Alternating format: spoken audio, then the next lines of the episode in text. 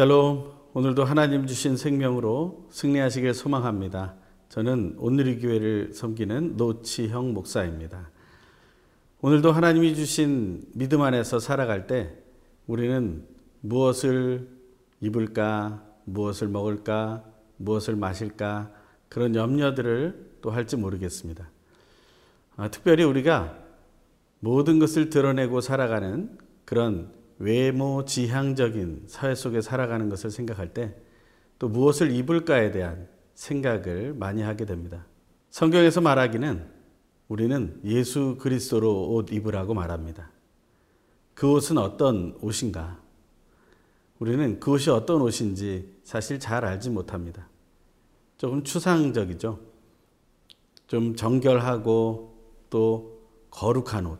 그러한 것을 생각하게 됩니다. 하지만 그 하나의 사례로 성소를 또한 그 성막을 운행하는 제사장, 대제사장의 옷이 성경에는 등장하는데 그것이 바로 예수 그리스도의 옷을 예표한다고 말합니다. 오늘은 그 제사장의 옷을 다시 한번 생각해 보며 오늘 하루의 삶을 묵상해 보기를 소망합니다. 오늘 우리에게 주신 말씀은 출애굽기 28장 1절에서 14절의 말씀입니다. 오늘 나에게 주신 하나님의 말씀을 함께 듣겠습니다.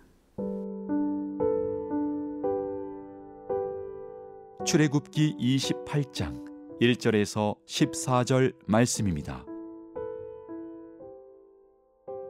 너는 이스라엘 자손 중 내 형 아론과 그의 아들들 곧 아론과 아론의 아들들 나답과 아비후와 엘라살과 이다마를 그와 함께 내게로 나오게 하며 나를 섬기는 제사장 직분을 행하게 하되 내 형 아론을 위하여 거룩한 옷을 지어 영화롭고 아름답게 할지니 너는 무릇 마음에 지혜 있는 모든 자 곧 내가 지혜로운 영으로 채운 자들에게 말하여 아론의 옷을 지어 그를 거룩하게 하여 내게 제사장 직분을 행하게 하라. 그들이 지을 옷은 이러하니 곧 흉패와 에봇과 겉옷과 반포 속옷과 관과 띠라. 그들이 내 형 아론과 그 아들들을 위하여 거룩한 옷을 지어 아론이 내게 제사장 직분을 행하게 하라. 그들이 쓸 것은 금실과 청색, 자색, 홍색 실과 가늘게 꼰 배실이니라. 그들이 금실과 청색, 자색, 홍색 실과 가늘게 꼰 배실로 정교하게 짜서 에봇을 짓되 그것에 어깨바지 둘을 달아 그 두 끝을 이어지게 하고 에봇 위에 매는 띠는 에봇 짜는 법으로 금실과 청색, 자색, 홍색 실과 가늘게 꼰 배실로 에봇에 정교하게 붙여 짤지며 호마노 두 개를 가져다가 그 위에 이스라엘 아들들의 이름을 새기되 그들의 나이대로 여섯 이름을 한 보석에 나머지 여섯 이름은 다른 보석에 새기라. 보석을 새기는 자가 두 장이 새김같이 너는 이스라엘 아들들의 이름을 그 두 보석에 새겨 금태에 물리고 그 두 보석을 에봇의 두 어깨바지에 붙여 이스라엘 아들들의 기념 보석을 삼되 아론이 여호와 앞에서 그들의 이름을 그 두 어깨에 메워서 기념이 되게 할지며 너는 금으로 태를 만들고 순금으로 노끈처럼 두 사슬을 닦고 그 따은 사슬을 그 태에 달지니라 오늘 말씀은 처음으로 제사장을 세우는 그러한 말씀을 하고 계십니다. 제사는 그 전부터 있어 왔습니다. 노아의 시대에도 제사를 드렸다는 이야기가 나오고 아브라함의 시대에도 제사를 드렸다는 이야기가 나옵니다. 또 이스라엘 백성뿐만 아니라 다른 주변의 나라들도 제사를 드렸다는 이야기가 나옵니다. 그래서 어떤 사람들은 이 제사장이라는 것은 또 하나의 직업이 아니냐 하는 사람들도 있습니다. 하지만 여기서 말하는 이 제사장을 세우는 것은 매우 다른 의미를 가지고 있습니다. 왜냐하면 이 제사장은 하나님께서 친히 세우셨고 하나님이 보여주고자 하는 모든 것들을 드러내 보이는 통로의 역할을 하는 존재이기 때문에 그렇습니다. 그 첫 번째로 제사장의 가문으로 부름받은 그러한 사람들의 이야기를 먼저 함께 본문으로 만나보겠습니다. 1절에서 4절의 말씀입니다.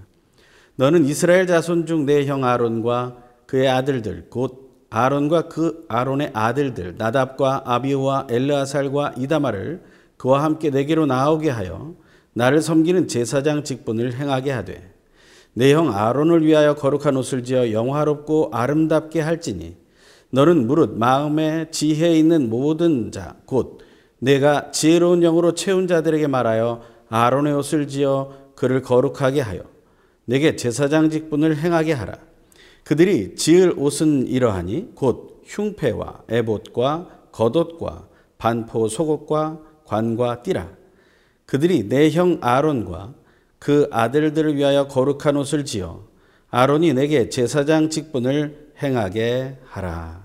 아멘. 하나님께서 레위의 자손 중에 모세라는 사람을 지도자로 세우셨지만 모세를 제사장으로 세우시지는 않습니다. 모세를 대신해 하나님의 말을 선포했던 그 아론이 제사장의 직분을 맡게 됩니다.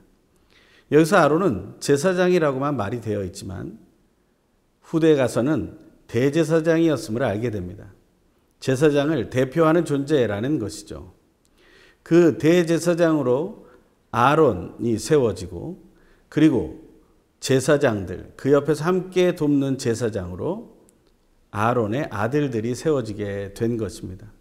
그래서 너무나 큰 복을 누리게 되죠. 민수기에 보면 아론의 기도가 나옵니다. 그 아론의 기도는 또한 축도의 모형처럼 되어 있습니다. 다시 말하면 대제사장 혹은 제사장의 가장 아름다운 일은 하나님의 복을 전하는 통로가 되는 것이었다라는 것입니다. 그러한 제사장에게 하나님이 주신 놀라운 선물이 있었는데 그것이 바로 특별한 옷이었다라는 것입니다. 이 거룩한 옷을 만들어 입히신 그 하나님의 의미는 무엇일까요? 그것을 이렇게 말합니다. 2절에 보면 거룩한 옷을 지어 영화롭고 아름답게 할지니 하나님은 우리를 이렇게 만들기 원하신다는 것입니다. 우리는 거룩하고 아름답고 영화롭게 될 것이라는 사실을 우리는 보게 된다는 것입니다.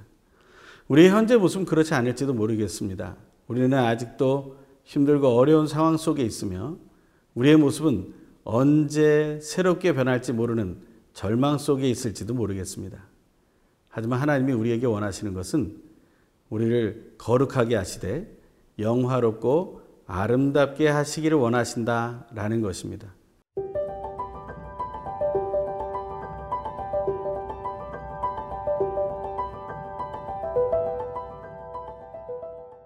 제사장을 위해 거룩한 옷을 만들어 주신 하나님께서는 그 제사장의 옷을 조금 더 화려하게 해 주십니다. 하지만 화려한 것으로 끝나지 않습니다. 우리는 직책을 맡게 되면 거기에 맞는 직임이 있다라고 말합니다.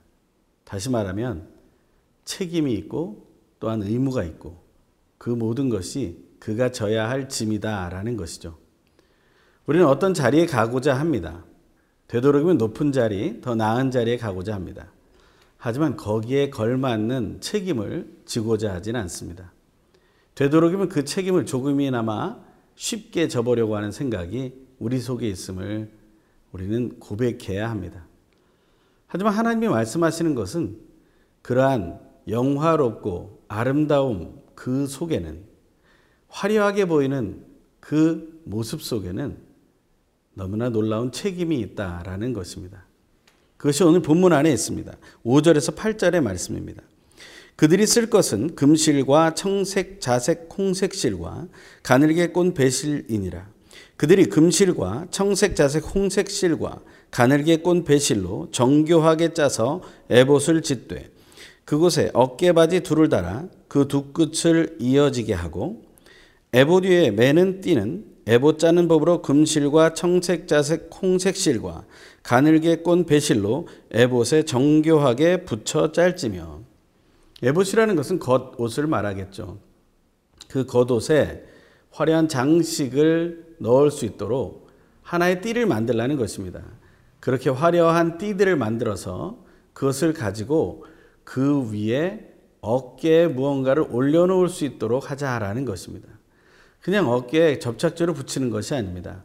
그 모든 것을 견고하게 만드는 그 꼬인 실들, 그러한 것들을 통해서 온전한 결합이 이루어지게 된다는 것이죠. 그러한 든든한 모습 위에 올라갈 것은 무엇입니까? 9절에서 14절의 말씀입니다. 호마너 두 개를 가져다가 그 위에 이스라엘 아들들의 이름을 새기되 그들의 나이대로 여섯 이름을 한 보석에 나머지 여섯 이름을 다른 보석에 새기라. 보석을 새기는 자가 도장에 새김같이 너는 이스라엘 아들들의 이름을 그 두 보석에 새겨 금태에 물리고 그 두 보석을 에봇의 두 어깨 바지에 붙여 이스라엘 아들들의 기념 보석을 삼되 아론이 여호와 앞에서 그들의 이름을 그 두 어깨에 메워서 기념이 되게 할지며 너는 금으로 태를 만들고 순금으로 노끈처럼 두 사슬을 따고 그 딴 사슬을 그 태에 달지니라 아멘. 호마노라는 보석에 이름을 새깁니다. 나의 순서대로 해서 야곱의 열두 아들의 이름을 여섯 여섯씩 새기게 되고요. 그렇게 새겨진 두 개의 보석은 바로 금띠 속에 붙여지게 됩니다. 그리고 그것은 바로 에봇에 연결되게 되는 것이죠. 에봇의 앞 뒤쪽으로 노끈으로 묶인 것 같은 그런 띠가 만들어지고 그 어깨 위에는 큰 보석 두 개가 올라가는 것입니다.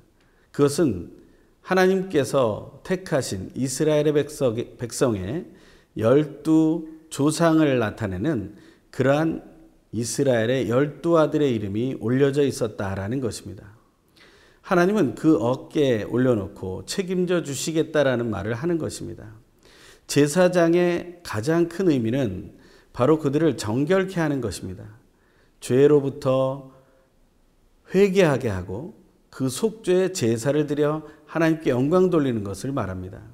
다투고 싸워서 갈라져 있을 때 화목제를 통해서 그 모든 삶의 모습을 하나 되게 만드는 화평케 하는 자의 역할을 해야 합니다. 이 모든 것의 책임이 바로 그들에게 있었다라는 것이죠. 우리는 예수 그리스도를 중심에 모신 그리스도인들입니다. 그렇다면 우리의 어깨는 어떤 무게가 있을까요? 그것은 고린도 후서에서 말하는 것처럼 화목해 하는 직책을 우리가 받아서 화목해 하는 자의 삶을 살아내야 하는 것입니다. 그것이 바로 요한복음 1장 12절에 나오는 하나님의 자녀가 된 자들의 권세이며 또한 그것은 마태복음 5장에서 말하는 산상순에 나오는 화평케 하는 자의 복, 하나님의 아들, 딸의 이름을 불리게 되는 복을 누리게 되는 것을 말합니다. 우리는 모든 사람과 함께 화평할 뿐 아니라 서로 화목해 할 그런 직책을 가지고 있습니다. 예수님은 우리를 부끄러워하지 않으시고 우리를 위해 십자가를 지셨습니다. 그 어깨에 있었던 십자가가 바로 우리의 이름이었음을 기억하게 되길 바랍니다. 우리는 그처럼 예수님께 사랑을 받았고 이제 우리는 그 사랑을 전할 자들임을 고백합니다. 오늘도 그 믿음의 승리를 누리는 하루가 되길 소망합니다.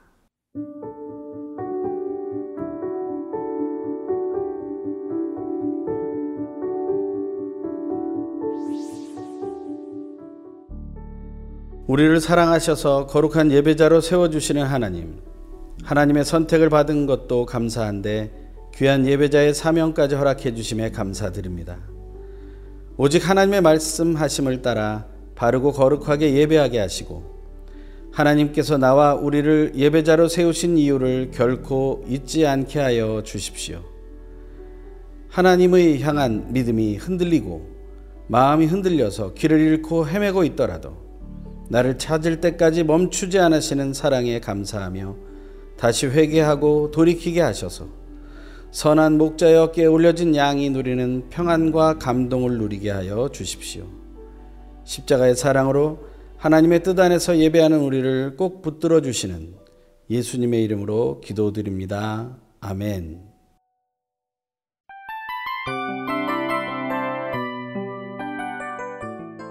이 프로그램은 청취자 여러분의 소중한 후원으로 제작됩니다.